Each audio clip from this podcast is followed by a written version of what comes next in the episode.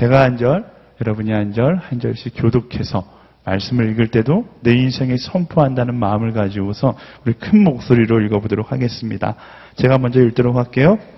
요셉의 자손들이 여호수아에게 말했습니다. 여호와께서 지금까지 내게 큰 복을 주셔서 내가 큰 민족이 됐는데 왜 내게 한 번만 제비를 뽑아 한 묵만 유산으로 주십니까? 여호수아가 그들에게 대답, 네, 자막이 안 나오고 있어요.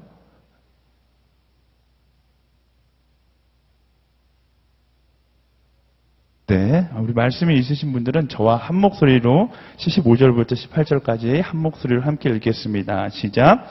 여호수아가 그들에게 대답했습니다. 내가 큰 민족이 됐다면 에브라임 산이 내게 너무 좁을 테니 삼림으로 올라가서 브리스 사람과 르바임 사람의 땅에서 스스로 개척하여라. 요셉의 자손들이 대답했습니다. 산악 지역은 충분하지 않습니다.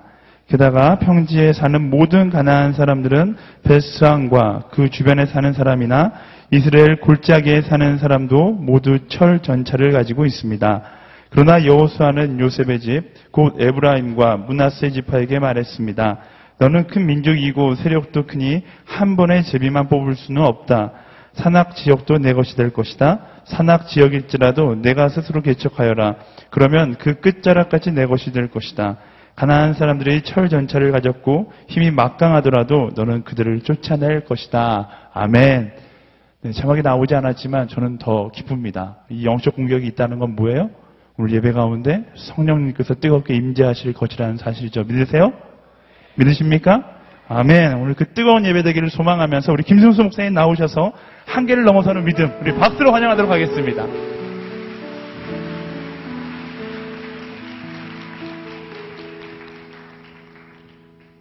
할렐루야. 우리 다시 사, 다시 한번 우리 살아계신 하나님께 감사와 찬양의 박수 올려드리시겠습니다. 주님을 찬양합니다. 네, 여러분 잘 오셨습니다. 우리 앞뒤 있는 분들에게 한번 인사하겠습니다. 잘 오셨습니다. 네, 너무 격려합니다. 너무 잘 오셨습니다. 아, 이 여름에 아, 또 아울리치를 준비하는 우리 많은 청년들, 우리 성도님들 계실 텐데요. 이 어, 그 할렐루야. 네. 우리 이 화요성령 집회를 바로 그 여름에 그 뜨거운 사역의 현장을 준비하는 자리로 어, 붙잡으셨으면 좋겠어요. 그래서 이곳에 여러분 아울리치 팀들 계시죠? 네. 안 가시는 분만 오신 건 아니죠. 네, 아울리치 팀들 함께 이곳에 오셔서 기도로 꼭 준비하시면 너무 좋겠다라고 어, 생각이 듭니다.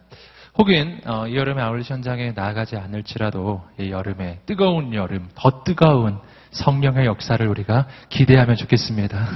2열, 예, 치열이라고 하잖아요. 예, 이 여름에 성령의 능력으로 승리하는 우리가 되기를 소망합니다. 어, 오늘 우리가 함께 볼 말씀은 한계를 넘어서는 믿음이라고 하는 어, 제목의 말씀입니다. 우리 함께 기도하고 하나님의 말씀을 나누겠습니다. 하나님 아버지, 오늘 우리 가운데 오셔서 주의 음성을 들려 주시옵소서. 말씀 가운데 우리의 영혼이 깨어나고 새로운 영적인 결단이 있게 하시며 우리를 통해 하나님의 새로운 일을 이루어 주십시오. 예수님의 이름으로 기도드립니다. 아멘. 어, 한계를 넘어서는 믿음. 아, 바로 이 제목인데요. 이 제목 안에 오늘 우리가 함께 깨달아야 할 모든 영적인, 모든 영적인 교훈과 진리가 안에 있습니다. 어, 오늘 우리의 인생은 한계 속을 살아가는 인생이라고 할 수 있어요. 근데 문제는 뭐냐 하면은 그 한계 속에서 내가 그냥 만족하면서 살아갈 수 있는 인생이 아니라는 거예요. 문제는 우리에게 욕심이라는 것이 있습니다. 그래서 어, 우리의 내면 안에는 이 두 가지가 언제나 충돌하는 것이죠. 난 욕심이 있어서 뭔가를 하기를 원해요. 그런데 문제는 한계가 있어요. 내 안에도 한계가 있고 내가 부딪히고 있는 내 조건과 삶에도 한계가 있어요. 여러분 오늘 말씀에는 바로 그러한 사람이 나옵니다. 요셉 자손들이에요. 그들은 욕심이 있어요. 야망이 있어요. 더 많은 영역을 차지하고 싶어요. 근데 문제는 한계가 있어요. 자기 능력에도 한계가 있고, 그리고 눈에 보이는 현실에도 한계가 있었습니다. 그 사이에 있었던 이 요셉 자손들, 바로 그들에게 오늘 하나님의 관점, 하나님의 진리의 말씀이 선포됩니다.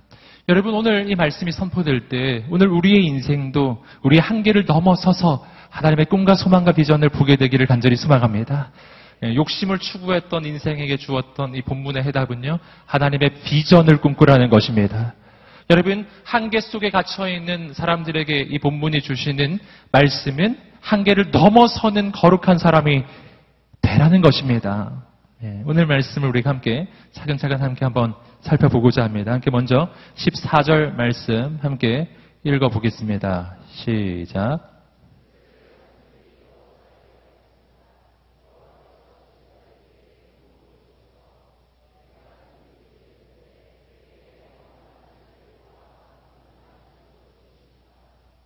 자, 14절 말씀을 보시면은 요셉 자손들이라고 하는 그 사람들에 대한 이야기가 나옵니다. 그들이 말하죠. 우리는 하나님께서 큰 복을 주셔서 큰 민족이 됐는데 어떻게 우리가 단 한 번의 제비만 뽑- 뽑는 이렇게 어, 불공평한 그러한 어, 기회가 우리에게 주어지고 있느냐 하는 것이었죠. 여러분 왜 요셉 지파는 어, 자신들 요셉 지파가 아니죠. 요셉 이 자손들은 왜 자신들이 이 땅 분배를 받음에 있어서 한 번에 한 번 제비 뽑는 기회를 얻은 것을 불공평하게 여겼을까요? 여러분 그 까닭이 있어요. 그 까닭은 창세기로 거슬러 올라갑니다. 본래 열두 지파의 그 어, 기원은 어디에 있죠? 야곱의 열두 아들이죠. 요셉은 그 열두 아들 중에 하나입니다. 그런데 우리가 창세기 말씀의 그 끝부분을 쭉 보시면은 어, 그 요셉 지파는 특별함이 있어요. 뭐가 다르냐 하면은 요셉 지파는 어, 그 열두 아들 가운데 실제로는 장자가 아니었지만 그러나 결국에는 장자의 명분을 얻게 됩니다. 원래 열두 아들 가운데 실제의 장자는 누구죠? 네, 루벤이에요. 루벤이 실제 장자예요. 그리고 어, 원래 이스라엘의 그 관습에 의하면 장자에게는 다른 형제들보다 두 배의 유산이 상속이 되는 게 맞습니다. 그래서 본래는 루벤이 두 배를 받아야 하는데 어, 창세기 말씀을 보시면은 루벤이 아버지의 침상을 더럽혀서 그래서 어, 장자의 그 명분을 잃어버려요. 그리고 그 장자의 명분은 누구에게로 넘어가냐 하면은 지금 오늘 말씀에서 보는 요셉에게로 넘어가는 거예요. 그래서 이 창세기 말씀을 잘 보시면 어, 야곱이 그 열두 아들에게 축복해주는 장면이 49장에 나오는데 48장에서 그 열두 아들을 축복하기 전에 어, 그 야곱은 열두 아들 가운데 특별히 요셉의 두 아들 문하세와 에브라임 두 사람을 축복해주는 장면이 창세기 48장에 나옵니다. 그 창세기 48장에서 요셉의 두 아들 문하세와 에브라임을 축복해 주면서 야곱이 했던 말이 있어요. 함께 창세기 48장 22절 말씀을 함께 읽어 보겠습니다. 시작. 내가 내 칼과 내 활로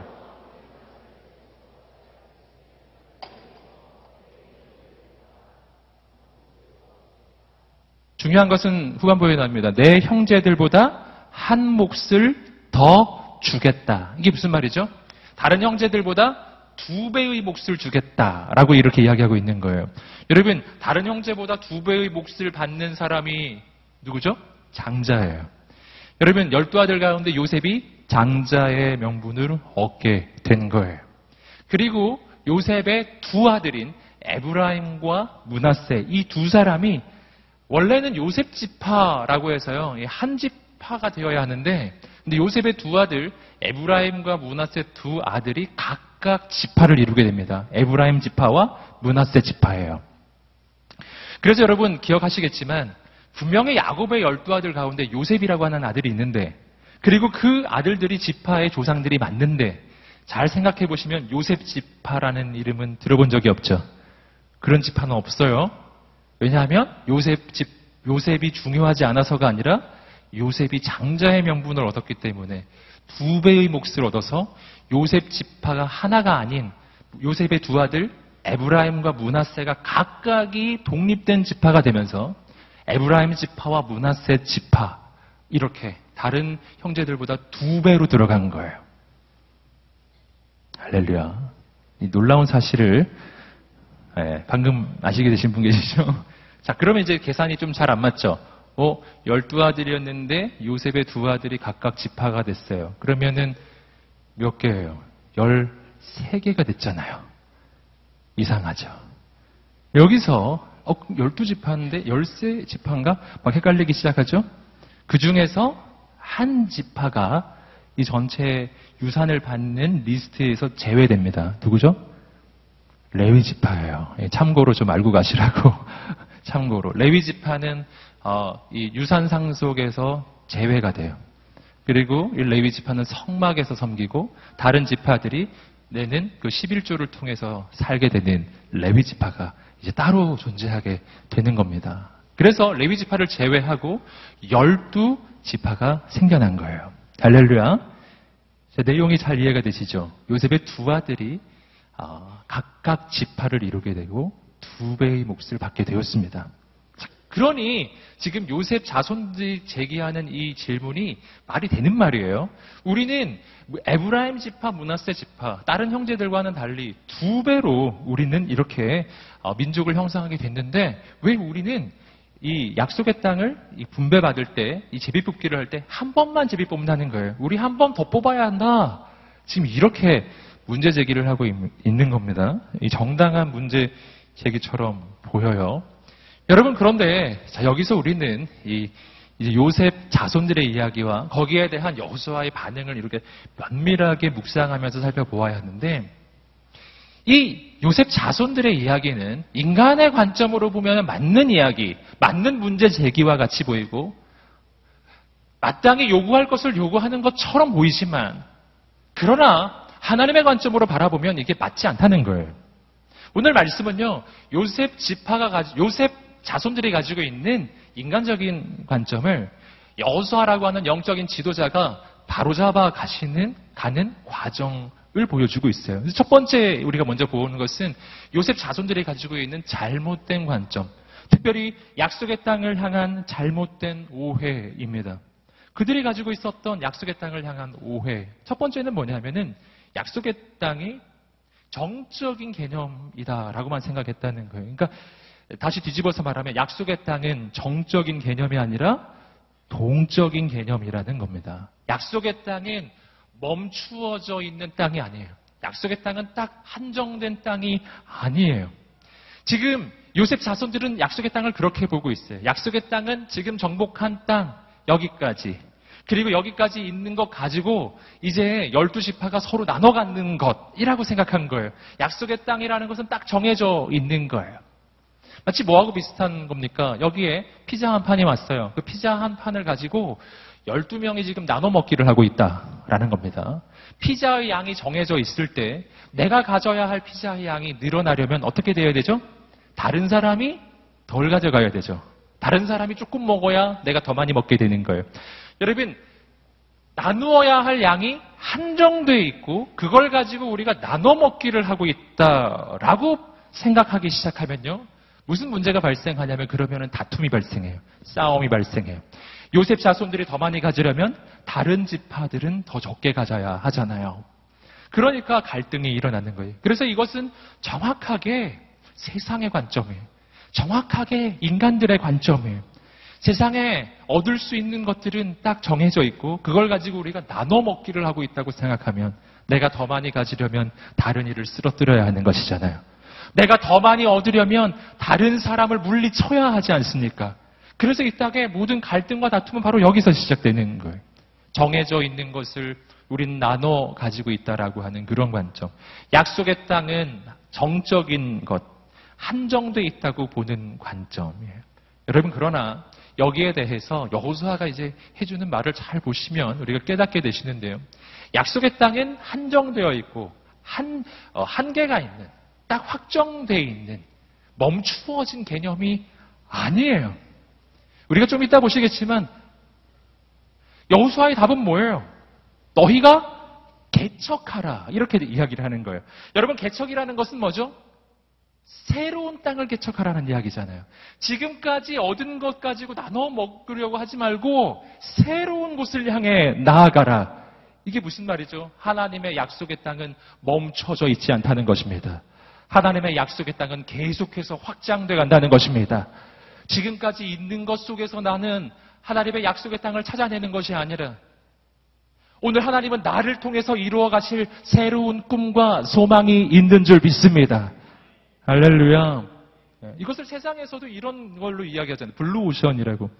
남들이 서로 싸우고 있는 공간이 아닌 새로운 영역, blue ocean 이렇게 표현하잖아요. 약속의 땅은 언제나 그런 거예요. 하나님께서 나만을 향해 나만을 위해 준비하신 새로운 땅, 새로운 영역이 있더라는 것입니다. 여러분 그래서 잠시 후에 보겠지만 약속의 땅은 있는 것을 할당 받는 것이 아니라 새로운 땅을 개척해 갈 때 얻는 거예요. 여러분 오늘 우리 인생 가운데 그러한 하나님의 관점이 열려지게 되기를 주님으로 축복합니다. 그래서 하나님의 사람에게요 이 약속의 땅은요 무한한 땅이 되는 거예요. 지금은 눈에 잘 안 보여요. 하지만 열려 있어요. 믿음으로 도전하는 사람에게는 그 땅이 열려질 것입니다. 할렐루야. 여러분 또 한 가지 이들이 가지고 있는 그 오해가 있습니다. 그것은 뭐냐면 약속의 땅에 대한 또 한 가지 오해. 약속의 땅이 전쟁이 없는 땅이라는 이 오해예요. 여러분 그러나 성경은 그렇게 말하지 않아요. 약속의 땅은 전쟁이 없는 땅이 아니라 승리가 있는 땅이에요. 하나님의 약속은 전쟁이 없으리라는 약속이 아니라 너희는 전쟁을 치르겠지만 그 가운데 반드시 승리할 것이라고 하는 승리의 약속입니다. 여러분 지금 요셉 자손들은 뭐가 지금 문제가 되는 거죠? 지금 요셉 자손은 문제가 뭐냐면은 욕심은 있어요. 뭔가를 더 많이 얻고 싶은 거예요. 근데 뭐를 하고 싶지 않냐면 전쟁을 하고 싶지 않은 거예요. 고생을 하고 싶지 않아요. 대가를 치르고 싶지 않아요. 그냥 그냥 제비 뽑기 하고 싶어요. 그냥 다른 사람이 양보해 줬으면 좋겠는 거예요. 지금 이들은 그걸 원하는 거예요. 욕심은 있으나 전쟁을 치를 용기는 없는 것입니다. 여러분, 왜 그럴까요? 그것은 이들이 약속의 땅에 대해서 잘못 생각하기 때문이에요. 약속의 땅은 전쟁 없이 그냥 거저 떨어지는 땅이 아니라 그 땅에 들어가면 반드시 전쟁이 있는 겁니다. 여러분, 하나님의 사람으로 이 땅을 살아갈 때도 마찬가지거든요. 우리가 하나님의 사람으로 이 땅을 살아갈 때 가지는 가장 큰 오해 중에 하나가 바로 이거잖아요. 내가 예수 믿고 구원받고 하나님의 자녀가 되고 이제 교회 열심히 다니고 새벽 기도하고 화요 성령 집회 가면 인생이 쭉쭉 열려야 된다는 거예요. 그리고 정말 예, 어, 양육 프로그램 듣고 진짜 이 여름에 내가 아울리지 결단도 하고 아울리지 결단하면은 그 순간 막 승진하고 월급 막 늘어나고 막 예, 예, 인기 막 높아지고 사람들이 막 모여들고 막. 뭐 이렇게 될 것만 같죠? 근데 여러분 우리가 흔히 경험하는 현실은 뭐냐면 반대예요. 아울리치를 결단하는 그날 사고가 나. 여러분 정말 믿음의 결심을 해서 내가 정말 하나님 앞에 충성봉사 헌신하겠다고 생각했는데 인생에 문제가 자꾸 생기는 거예요. 우리가 경험하는 현실은 다 그런 현실들이거든요. 난 전쟁이 없는 어, 약속의 땅을 기대합니다. 하지만 실은 내가 약속의 땅에 들어갔다라는 사실은요 전쟁이 시작됐다는 뜻이에요. 여러분 약속의 땅에 안 가면 전쟁도 없습니다. 하지만 가면 전쟁이 있습니다. 왜냐하면 그 땅은 미리 차지하고 있는 가나안 족속이 있기 때문이에요. 우리가 믿음의 결단을 하면 악한 마귀가 공격할 것입니다. 당연히 전쟁이 있는 거예요. 하지만 여러분 두려워하지 않게 되기를 주님으로 축복합니다. 왜냐하면 하나님은 약속을 주셨어요. 승리의 약속이에요. 승리할 거예요. 옆 사람에게 말해 주시겠습니다. 승리할 것입니다. 아멘. 왜 승리하겠는가? 이 전쟁은 내가 하는 게 아니거든요. 하나님께서 하시는 것이기 때문이에요. 여러분 이렇게 약속의 땅에 대한 오해, 잘못된 인간적 욕심의 관점으로만 바라보며 지극히 세상적 관점으로 말하는 이 요셉 자손에게 여호수아가 하나님의 관점을 말해 주었어요. 함께 15절 말씀 읽어보겠습니다. 시작. 시작. 여호수아가 그들에게 대답했습니다.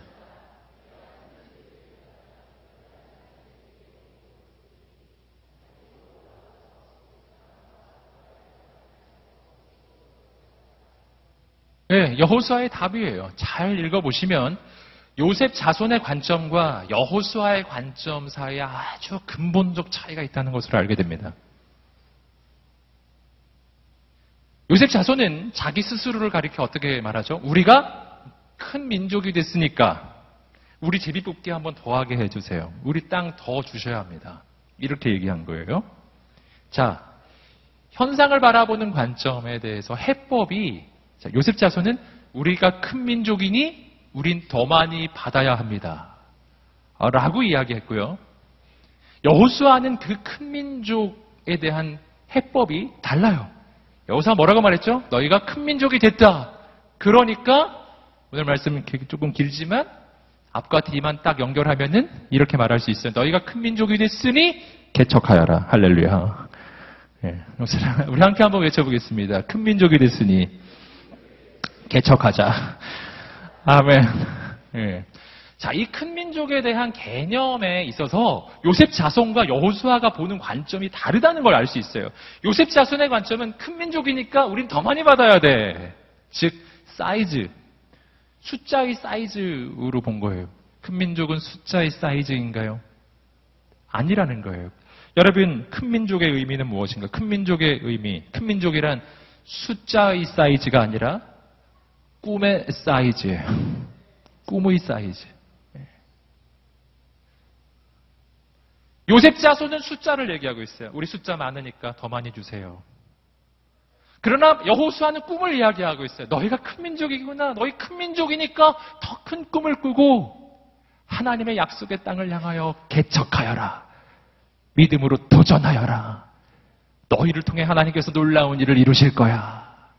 여러분, 우리는 성경 전체를 통해서 이 큰 민족이라는 것이 어떤 의미인지 진짜 본질적 의미를 좀 생각해 보아야 합니다.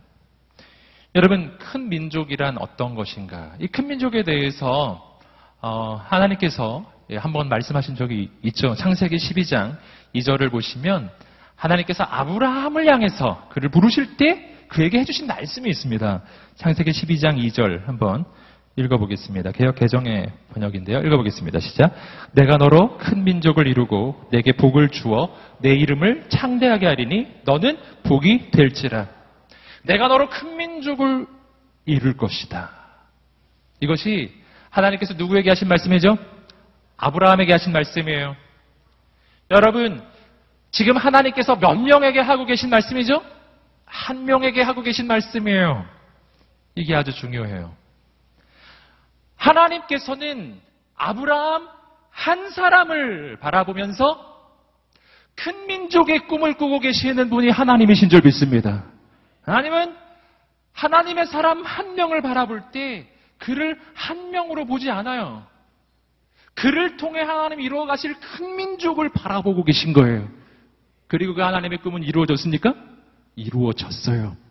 아브라함을 통해서 혈통적 이스라엘이 세워졌을 뿐 아니라 예수 그리스도를 믿는 믿음 안에서 믿음 안에서 아브라함의 자손이 되는 사람들, 바로 믿음의 조상 아브라함의 자손이 되는 믿음의 사람들, 예수 그리스도의 제자들이 지금 온 세계에 계속해서 늘어나고 있는 줄 믿습니다.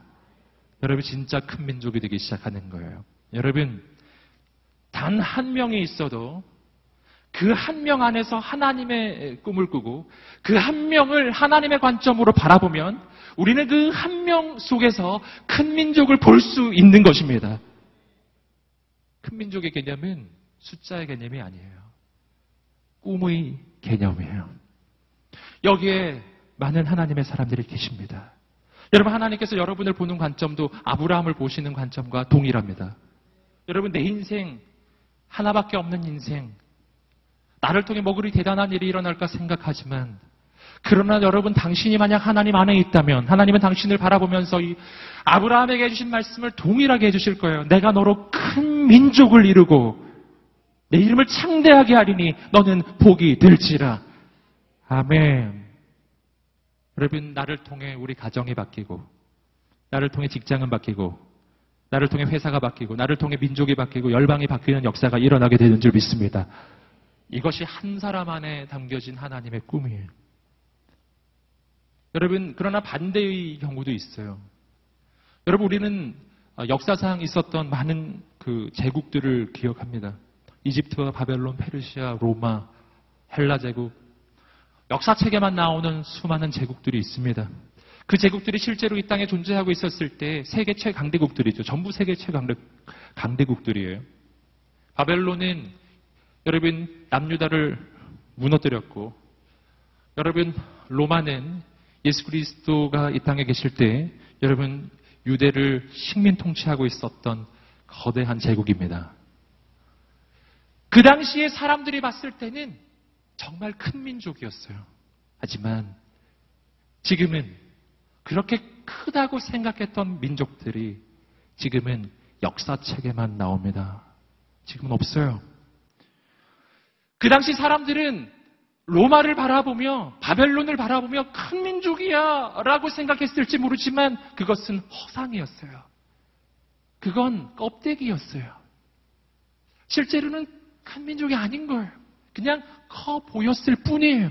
여러분 세상의 나라는 다 그와 같고 마귀가 우리에게 보여주는 세상의 영화와 세상의 그 모든 것들이 다 이와 같습니다. 대단해 보이는데 대단한 게 아닌 거예요. 마치 신기루와 같아요. 대단한 게 있는 줄 알았는데 온 힘을 다해서 달려가 보면 아무것도 없는 거예요. 대단한 게 있는 줄 알았어요. 마치 모래성과 같아요. 너무 대단한 줄 알았어요. 하지만 파도가 한 번 치면 사라져요. 우린 그때서야 알게 돼요. 이게 그렇게 대단한 게 아니었구나. 여러분, 뭐가 큰 민족일까요? 진짜 큰 민족. 여러분, 숫자가 아니에요. 사이즈가 아닙니다. 여러분, 하나님의 꿈이에요. 하나님의 선택입니다. 하나님의 비전이에요. 여러분, 내가 가지고 있는 조건과 배경의 사이즈는 아닙니다. 내가 가지고 있는 스펙의 사이즈도 아닙니다. 여러분, 큰 민족이라는 것은 무엇인가? 그것은 오늘 내 안에 온 우주의 주인이신 하나님이 계시느냐 하는 것입니다. 그렇다면 오늘 우리를 통해서 하나님의 놀라운 역사는 시작될 것입니다. 여러분, 무엇을 꿈꾸세요? 여러분, 오늘 큰 민족이란 큰 땅을 할당받는 민족이 아니라 하나님의 꿈과 소망을 가지고 약속의 땅을 정복해가는 사람들이에요. 할당받기를 꿈꾸지 마시고 정복을 꿈꾸게 되기를 주님으로 축복합니다. 아멘. 왜 난 나한테 피자를 이렇게 조금 주는 거야? 이러지 마시고 아니, 피자 한 판 왔는데 막 먹으면서 다 눈치 보잖아요. 누가 몇 개 먹고 있나? 이렇게 보다가 누가 한 개 더 먹으면 굉장히 마음이 어려워지기 시작. 마지막 한 개 남았는데 내가 양보하는 마음으로 이렇게 기다리는데 진짜로 상대방이 먹어버리면 또 굉장히 마음이 어려워져요. 여러분, 우린 인생을 늘 그런 식으로 산다는 거죠.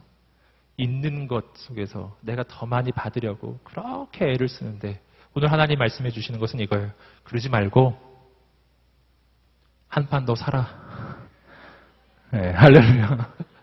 네, 그러지 말고 그러지 말고 있는 거 그렇게 더 많이 먹으려 그러지 말고 그냥 네가 피자 만들어라 그냥. 여러분 이것이 하나님의 말씀이에요. 여러분 내 인생에 더 많이 할당받기를 꿈꾸는 인생이 되지 마시고 하나님의 꿈과 소망을 가지고 약속의 땅을 향해서 정복을 시작하십시오. 16절 말씀 계속해서 요셉 자손이 이렇게 이야기하고 있습니다. 16절입니다. 시작. 요셉의 자손들이 대답했습니다.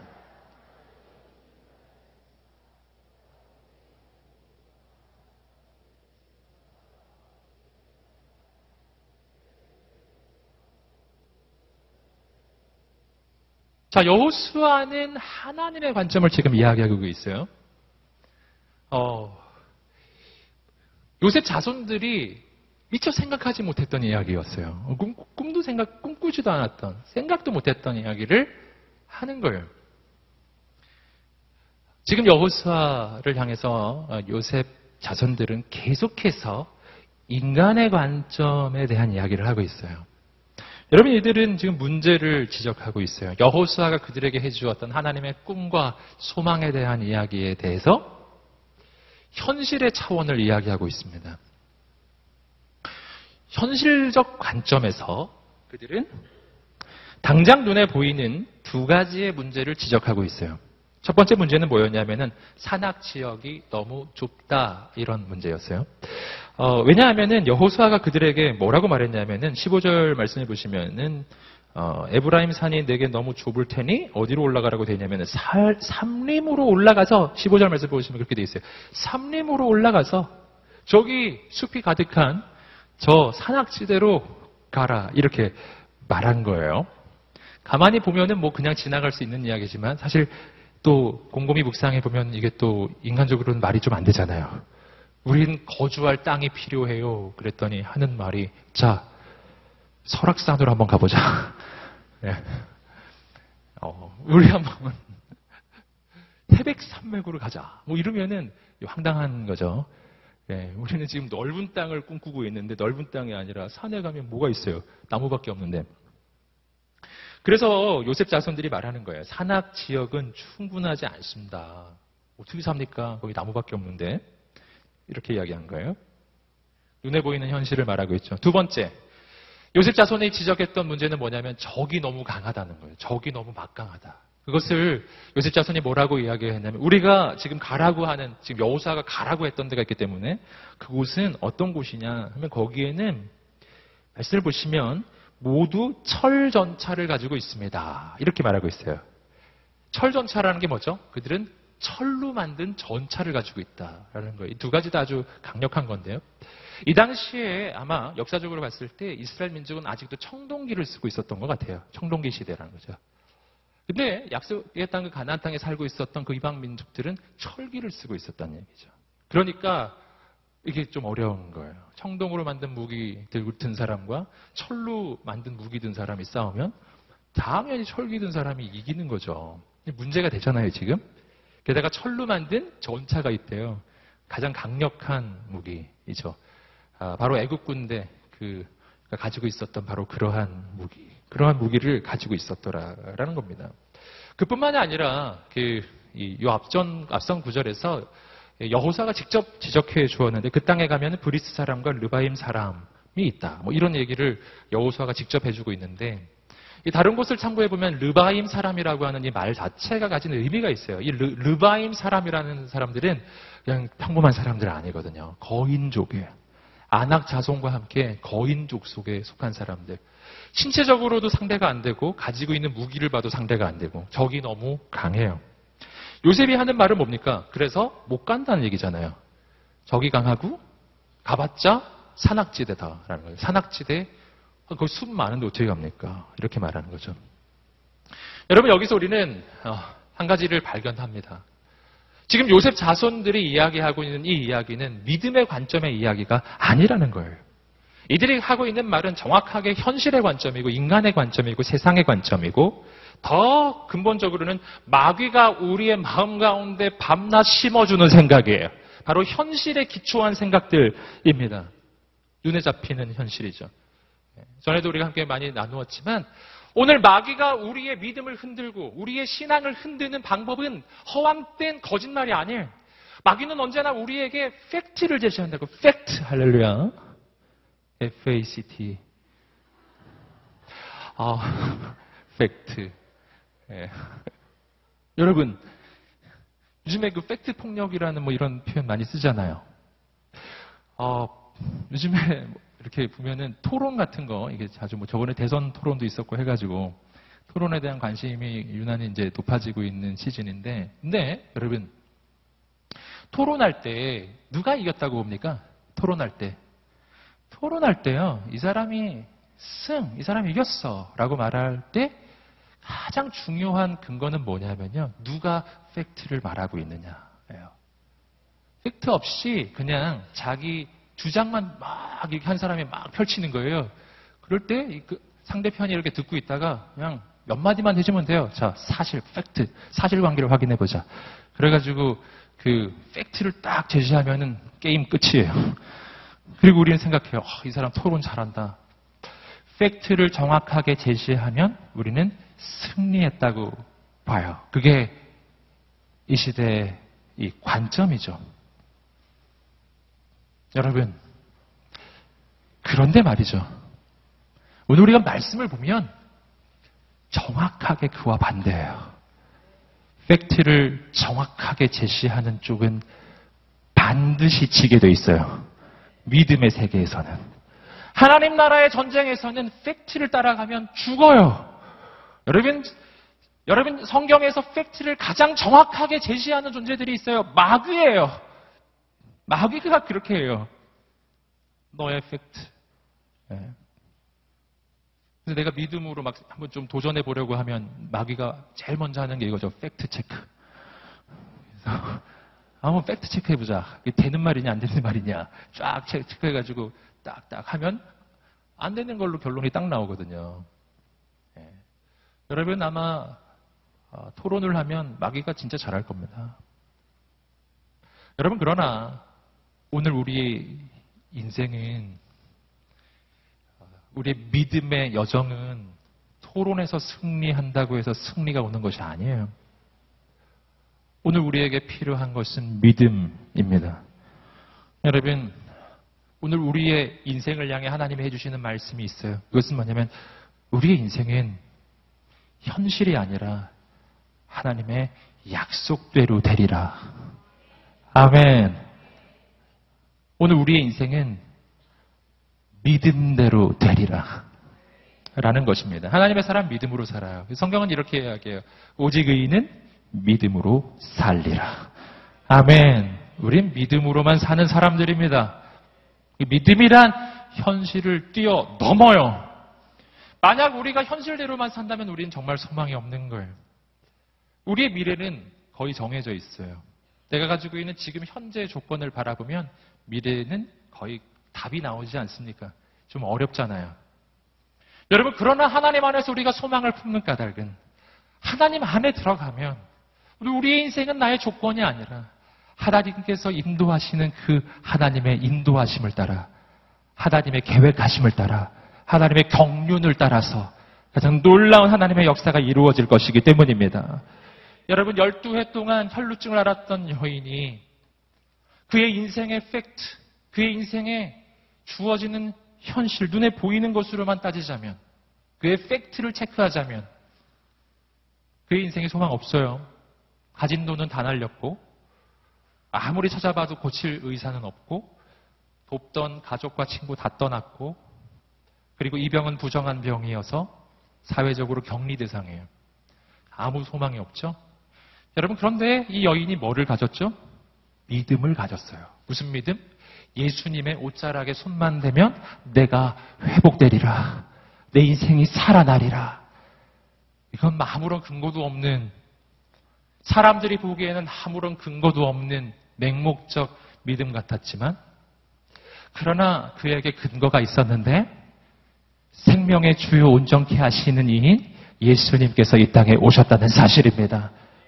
그에게는 살아날 수 있다는 근거가 있었어요. 그것은 하나님이 이 여인을 사랑했다는 것입니다. 그리고 하나님께서는 예수 그리스도를 통해서 이 여인의 모든 죄와 저주와 질병을 다 짊어지셨다는 것입니다.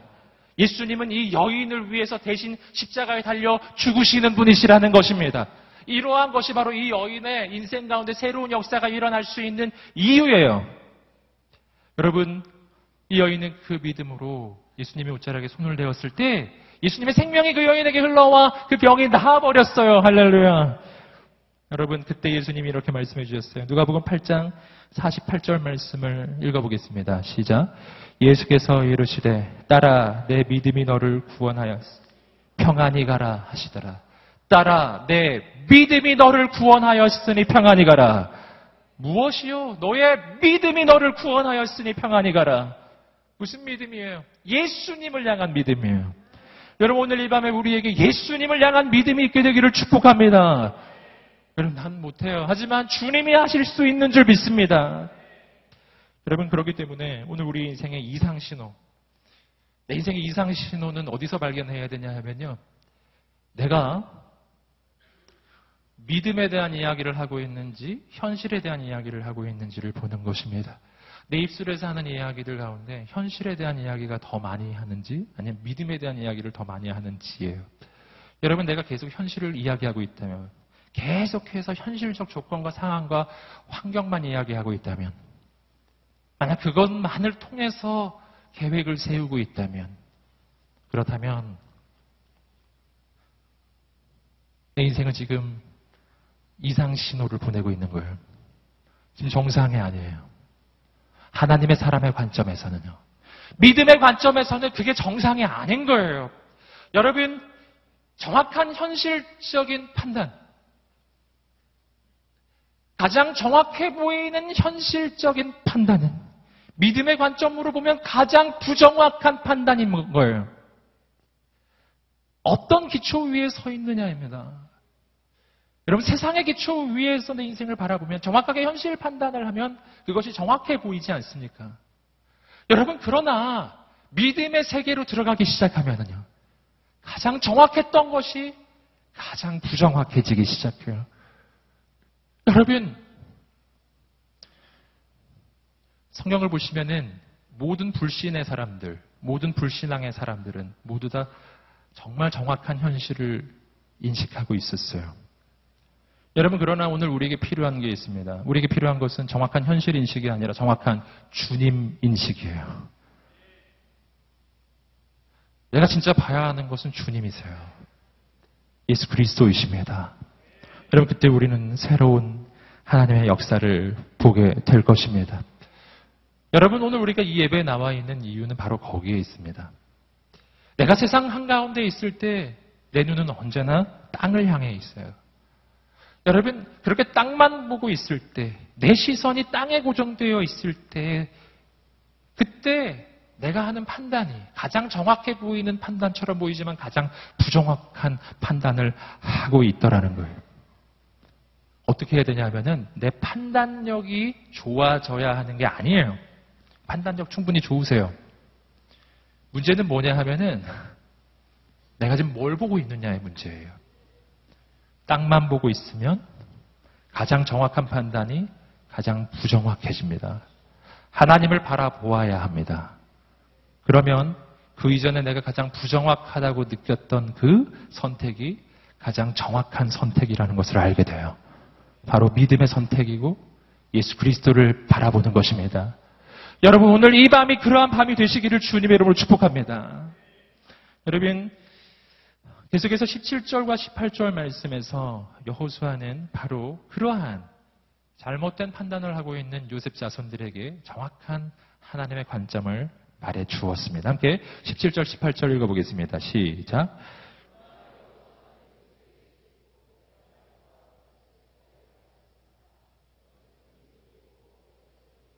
한 번의 제비만 뽑을 수는 없다. 산악 지역도 내 것이 될 것이다.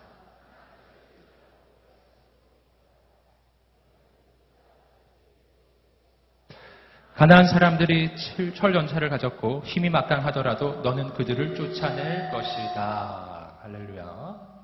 할렐루야. 네. 할렐루야. 네. 갑자기 제 목소리가 하나님의 소리처럼 들리는. 여러분. 자. 보세요. 여호수아 17장 17절 18절 말씀에서 여호수아는 잘못된 현실, 잘못된 관점을 가지고 있는 이 요셉 자손들을 향한 해답을 제시해 주고 있어요. 첫 번, 두, 두 가지 문제라고 말씀드렸죠. 첫째, 산악지대는 너무 좁습니다. 이것이 요셉 자손의 이야기였죠. 거기에 대한 여호수아의 대답이에요. 산악지대가 너무 좁다고? 그렇다면 함께 따라해보세요. 개척하라. 네. 개척하라. 네. 기가 막히죠? 정답이에요. 여러분, 여기서 이 개척하라라는 말, 이렇게 번역이 되어 있는데, 이 원어의 의미를 우리가 알아야 합니다. 어, 개척은 조금 한글로는 광범위한 뜻을 가지고 있어요. 근데 원어적으로는 아주 좁은 의미를 가지고 있어요. 그것은 나무를 자르는 거예요. 예. 그러니까 이런 거예요. 아니, 산악, 산악 지대에는 나무가 너무 많아가지고 우리가 어디서 어디서 산다는 겁니까? 이렇게 말한 거예요. 그러니까 아, 여호사가 했던 말이 그러면 나무를 베. 나무를 베라고. 그러면 나무를 베면은 땅이 생기잖아. 할렐루야. 지금 그걸 얘기하고 있는 거예요. 개척해라. 산악지대 개척해라. 나무 다 베버려. 아, 이건 산림보호에는 안 좋은 관점인데요. 예, 지금 요, 요거는 지금 믿음의 메시지를 이야기하는 것이니까요. 여러분 여기서 우리는 요셉의 관점과 여호수아의 관점이 좀 다르다는 걸 알 수 있어요. 아, 요셉 자손의 관점은 눈에 보이는 것까지만 보는 겁니다. 지금 눈에 보니까 산악지대 살 수 있는 땅은 너무 좁은 거예요. 눈에 보이는 데까지예요. 눈에 보, 눈으로 보니까 나무들이 장애물들이 장애물 너무 많고 어, 정말 여기서 어떻게 살라는 거예요. 눈에 보이는 것만 보는 인생. 여러분 여우산 다르게 봐요. 여우산 뭘 보고 있죠? 이렇게 딱 보니까 산악지대 나무 다 자르면 바로 땅 되는 거잖아. 할렐루야. 이렇게 보는 거예요. 요셉 자손은 눈에 보이는 현실만 보고 여호수아는 그 안에 숨겨져 있는 하나님의 가능성을 봅니다. 눈앞에 보이는 현실만 보는 사람의 반응이 있어요. 현실만 보는 사람은 할 일이 없어요. 할 게 없는 거예요. 아, 여기 뭐 땅도 좁고 할 게 뭐가 있어요. 아무것도 없는 거죠. 여러분, 그러나 하나님의 꿈을 꾸는 사람은 할 일이 있어요. 개척. 할렐루야. 예. 빨리 땅을 만들어야죠. 여러분, 여기서 우리는 하나님의 나라가 우리 인생에 어떻게 이루어지는 것인지 알게 되는 거예요. 하나님의 나라는 그냥 내가 가만히 이렇게 있으면 하늘에서 뚝 떨어지는 나라가 아니에요. 오늘 말씀에서 하나님의 나라는 약속의 땅은 어떻게 그 약속의 땅에 어떻게 하나님의 나라를 이루어 가는 것인지 우리는 말씀을 통해 보는 거예요. 약속의 땅은 개척하는 것입니다. 나무를 자르고 땅을 만들고 개간하고 그리고 거기에 집을 짓고 거기에 바로 하나님의 나라를 만드는 것입니다. 하나님의 나라는 뚝 떨어지는 게 아니에요. 전에도 말씀드렸지만 이런 경우라는 거죠. 감나무 아래 누워서 누워가지고 간절히 기도하는 걸 하나님 감이 떨어지게 하여 주시옵소서. 감이 떨어질 지어다 막 선포하고 막 그것도 안 되면은 DTS 다녀오고 3일 금식 기도 떨어질 때까지 누워서 하나님이 응답해 주신 저 뭐라고요? 얘야 사다리를 놓고 일어나 올라가서 감을 따 이렇게 말해주지 않으시겠어요? 여러분 하나님의 나라는 그냥 뚝 떨어지는 나라가 아니라 오늘 하나님께서 나를 통해 이루어 가시는 나라인 줄 믿습니다. 그래서 하나님의 사람은요, 그냥 손 놓고 있는 사람 아니에요. 하나님의 사람은 하나님의 꿈을 꾸었다면 그 꿈을 위해서 하나님께서 내게 명하시는 것들을 해가는 사람이고 오늘 하루를 충성을 다해 살아가는 사람이에요. 저는 그 고민이 많은 스타일의 사람이에요. 꽤 생각이 너무 복잡하고 너무 많아요. 요즘에 너무 단순해. 저도 이 정도니 참 옛날에 얼마나 괴로웠을지 짐작이 되시죠. 어, 제가 신대원 시험을 결정할 당 신대원 시험을 봐야 되냐 말아야 되냐 요거 이 청년의식에 이런 고민하는 분들 좀 있으시죠. 되게 고민스럽잖아요. 내가 신대원 가야 되나 말아야 되나. 저도 그걸 고민을 좀 했는데 좀 오래 했어요. 예, 한 1년쯤 했어요. 처음 그거에 대한 생각을 했던 당시로부터 본격적으로 신대원 시험 준비하기까지 한 1년 이상의 시간이 사실은, 사실은 뭐 작은 고민까지 하자면 사실 뭐 몇 년 이상 걸렸다고 봐야 돼요. 저는 내 마음에 완전한 확신이 생기기 전에는 잘 움직이지 않는 스타일이에요. 그래서 제가 그때 뭘 했냐면은 아무것도 안 했어요. 예, 마음에 확신이 없어서 그냥 안 했어요. 예, 한게 없습니다. 예, 제가 의외로 고집이 있어요. 그래서 확신도 없는데 그냥 막 이렇게 끄적끄적 하는 거 싫어해요. 확신 없으면 안 해버려요, 그냥. 초조하더라고요. 예.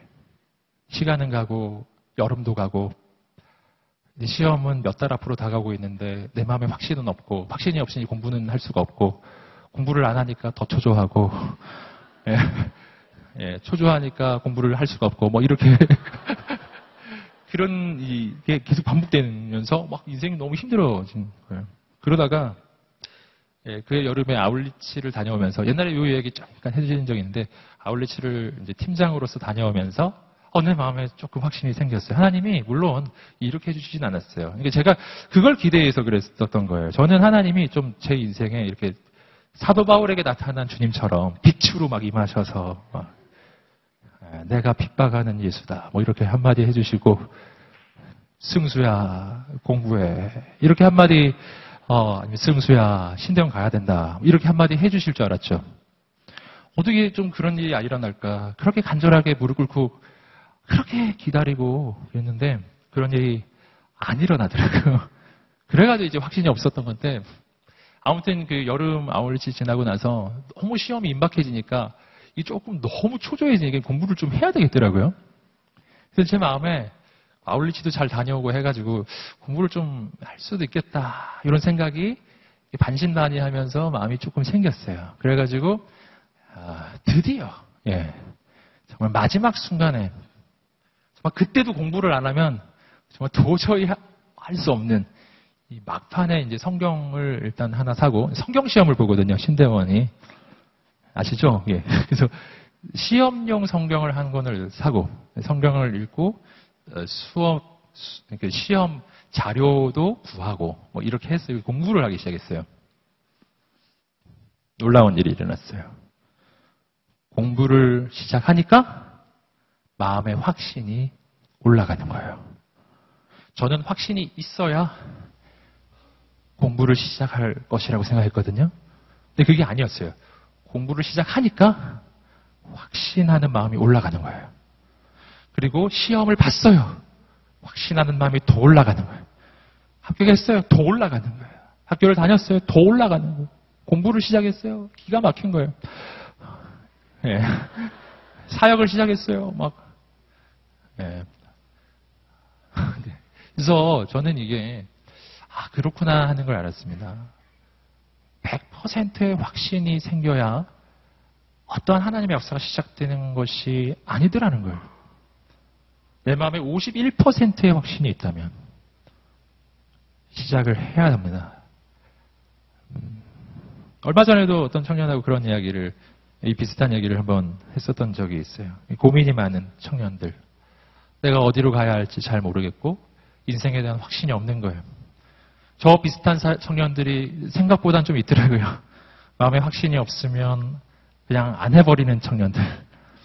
어, 늘 하나님의 뜻을 구하지만 거기에 대한 확신이 없어서 감히 뭔가를 시도해 볼 만한 그 엄두를 못 내면서 그렇게 어느덧 시간이 자꾸만 가는 거예요. 5년, 10년. 자꾸 가요. 여러분, 어떻게 해야 될까요? 오늘 여호수아가 했던 말이에요. 요셉 자손에게 해주었던 말이에요. 개척해라. 무슨 말이냐면은 시작하라는 것입니다. 여러분, 내가 화이어가 되고 싶은 마음이 생겼어요. 어떻게 해야 될까요? 내가 콰이어가 될 수 있는지 아닌지, 나, 나에게 콰이어의 부름심이 있는지 없는지, 그거 확인하기 위해서 40일 금식 기도하고, 또 DTS 다녀오시고, 어, 그러실 거예요. 여러분, 아주 단순한 방법이 있어요. 하나님 앞에, 하나님 저 콰이어 하고 싶어요. 이렇게 한번 기도하신 후에, 그 주에 오디션 보세요. 그럼 됩니다. 부르심이 있으면 합격할 것입니다. 만약 부르심이 없으면 어, 그분께서 확인시켜 주실 거예요. 예. 불합격으로서 확인시켜 주실 테니까. 예. 아니, 괜히 고민한 거예요. 여러분, 시작을 해야 합니다. 오늘 하나님께 주시는 마음이 있으면 시작을 해야 합니다. 여러분, 개척을 시작해야 합니다. 여러분, 지금 눈에 잘 안 보여도 시작해야 합니다. 하나님께서 놀라운 일을 이루어 가실 것입니다. 그렇게 도전해 갈 때 우리는 우리의 인생의 한계를 넘어서기 시작하는 거예요. 여러분, 그래서 사도행전 1장 8절의 말씀이 이렇게 이야기하는 겁니다. 함께 사도행전 1장 8절 말씀을 읽어보겠습니다. 시작. 오직 성령이 너희에게 임하시면 너희가 권능을 받고 예루살렘과 온 유대와 사마리아와 땅끝까지 이르러 내 증인이 되리라 하시니라. 아멘. 이것이 바로 오늘 오늘 말씀과 일맥상통하는 하나님의 명령이에요. 성령이 너희에게 임하시면 너희 인생에 일어나는 변화가 있는데 예루살렘을 넘어 온유대로 온유대를 넘어 사마리아로 사마리아를 넘어 땅끝까지 가게 되리라. 나는 한때 예루살렘이 내 인생의 한계점이라고 생각했어요. 이 이상은 아니라고 생각했던 거예요. 내가 어떻게 저 유대 땅을 가겠냐고 생각했던 거예요. 하지만 한번 해보세요. 영역이 넓어질 것입니다. 유대까지 갔는데, 근데 아무리 생각해봐도 사마리아는 아닌 거예요. 아, 저 그 짐승 같은 저 사람들을 내가 어떻게 만나나. 난 부정해질 거야. 그렇게 늘 자신을 유대 땅 가운데 그렇게 가두어 놓았던 인생이에요. 여러분, 그러한 인생에게 주님 말씀해 주실 거예요. 개척하라. 한계를 넘어서라. 여러분, 사마리아 땅까지 가는 거예요. 그리고 땅 끝까지 가는 겁니다. 여러분, 하나님 안에서 우리의 한계는 끝없이 무너지는 것입니다. 여러분, 그래서 오늘 말씀은 이렇게 이야기하는 것입니다. 오늘 어, 18절 말씀을 보시면 이렇게 돼 있어요. 스스로 개척하여라. 그러면 그 끝자락까지 내 것이 될 것이다. 함께 따라해 보겠습니다. 그 끝가, 끝자락까지 내 것이 될 것이다. 아멘. 놀라운 말씀이에요. 저 끝까지 네가 갈 수 있는 끝까지 너의 것이 될 것이다. 할렐루야. 여러분 원래 처음에 요셉 자손이 그 산악지대를 바라봤을 때는 없는 거였어요. 갈 데가 없는 거였어요. 여기 갈 데가 어디 있냐고 말하는 것이었어요. 여러분 그러나 믿음으로 도전하고 개척하기 시작하면 어디까지 가리라? 끝까지 가리라. 지금 눈에 보이는 저 끝까지 너의 것이 되리라. 할렐루야. 여러분, 우리는 우리의 인생에 언제 끝까지 가본 적이 있나요? 우리는 늘 중간에 관둬요, 중간에. 항상 중간에 관둬요. 한 번도 끝까지 가본 적이 없는 거예요. 혹은 언제나 중간쯤 갔는데 이걸 끝이라고 생각해요. 아니거든요. 늘 예루살렘 안에만 살면서 이게 끝이라고 생각하면 거기가 끝이 될 것입니다. 지금 믿음으로 도전을 해보세요. 그러면 우리는 땅 끝까지 가게 될 것입니다. 여러분, 막강한 적에 대해서 해주신, 해준 하나님의 메시지가 있어요. 막강한 적에 대해 뭐라고 오늘, 어, 여호수아가 말해 주었습니까? 이렇게 말해 주었어요. 너는 그들을 쫓아낼 것이다. 너무 단순해요. 함께 따라해 보겠습니다. 너는 승리할 것이다. 아멘. 여러분, 막강한 적에 대해 여호수아가 해준 말은 뭐 복잡하지 않았어요. 적들은 강한 철로 된 전차를 가지고 있다. 적들은 철기를 쓸 거야. 적들은 거인족이야. 그런데 네가 이길 거야. 할렐루야. 반전이죠, 반전? 적들이 대단해. 그런데 네가 이길 거야. 할렐루야. 예, 적은 골리앗이야. 근데 네가 이길 거야. 이런 뜻이라고요. 적은 여리고 성이야. 그런데 무너질 거야. 이런 이야기라는 것입니다. 여러분, 아, 오늘 우리가 새로운 하나님의 관점을 품게 되기를 소망합니다. 어떻게 그런 관점을 품을 수 있을까요? 여러분, 나 자신에 대한, 내 인생에 대한 새로운 관점이 여러분, 여호수아는 어떻게 이렇게 말해줄 수 있을까요? 왜냐하면 여호수아는 요셉 자손이 하나님께서 선택하신 하나님의 백성이라는 것을 믿었기 때문이에요. 여러분, 요셉 자손이 믿음으로 도전하면 그곳에서 승리를 얻는 까닭은 이 땅은 하나님 약속하신 약속이 있는 땅이기 때문이에요. 여러분, 여호사는 약속을 믿었고 하나님을 믿은 것입니다. 나는 누구인가? 나는 하나님의 선택받은 하나님의 사람이에요. 난 하나님의 사람이에요. 골리앗 앞에 섰던 다윗은 자기의 인생을 다른, 다르게 보았어요. 함께 사무엘상 17장 26절 말씀을 읽어보겠습니다. 시작. 그때 다윗이 곁에 서 있는 사람들에게 물었습니다.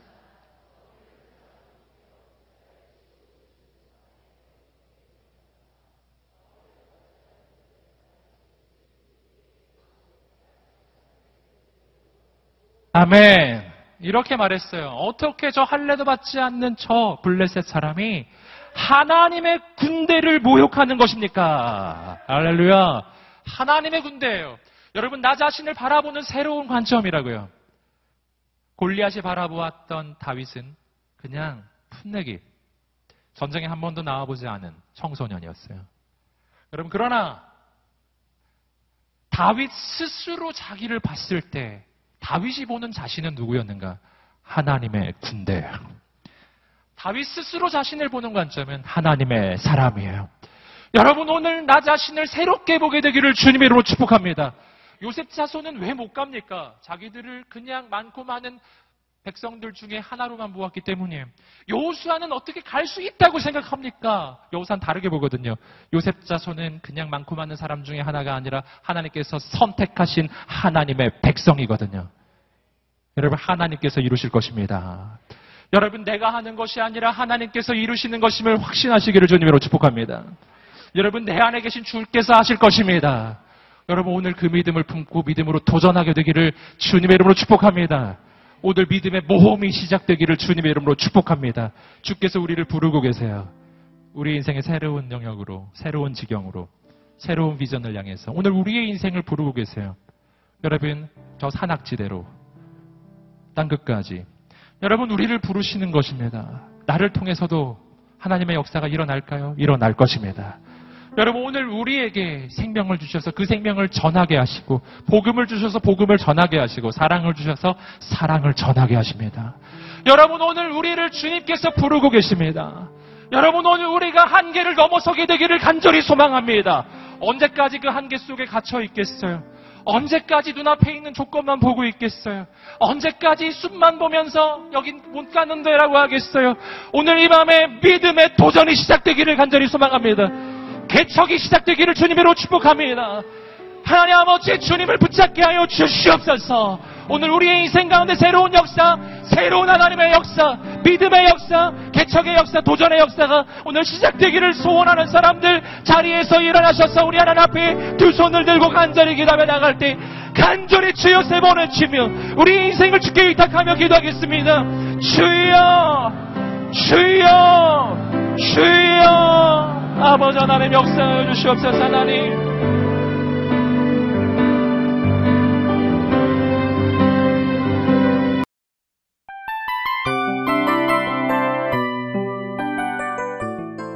이 프로그램은 청취자 여러분의 소중한 후원으로 제작됩니다.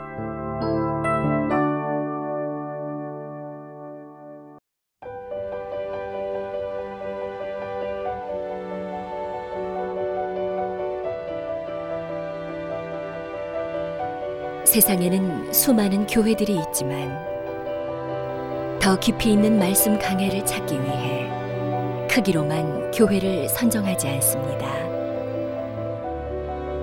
보다 좋은 영적 콘텐츠를 더 많이 나누기 위해 방송비를 받지 않습니다. 1년 365일 복음만 전하고 싶어서 우리는 광고를 하지 않습니다. 온누리의 복음을 땅끝까지 CGN TV와 함께 땅끝 선교사가 되주세요.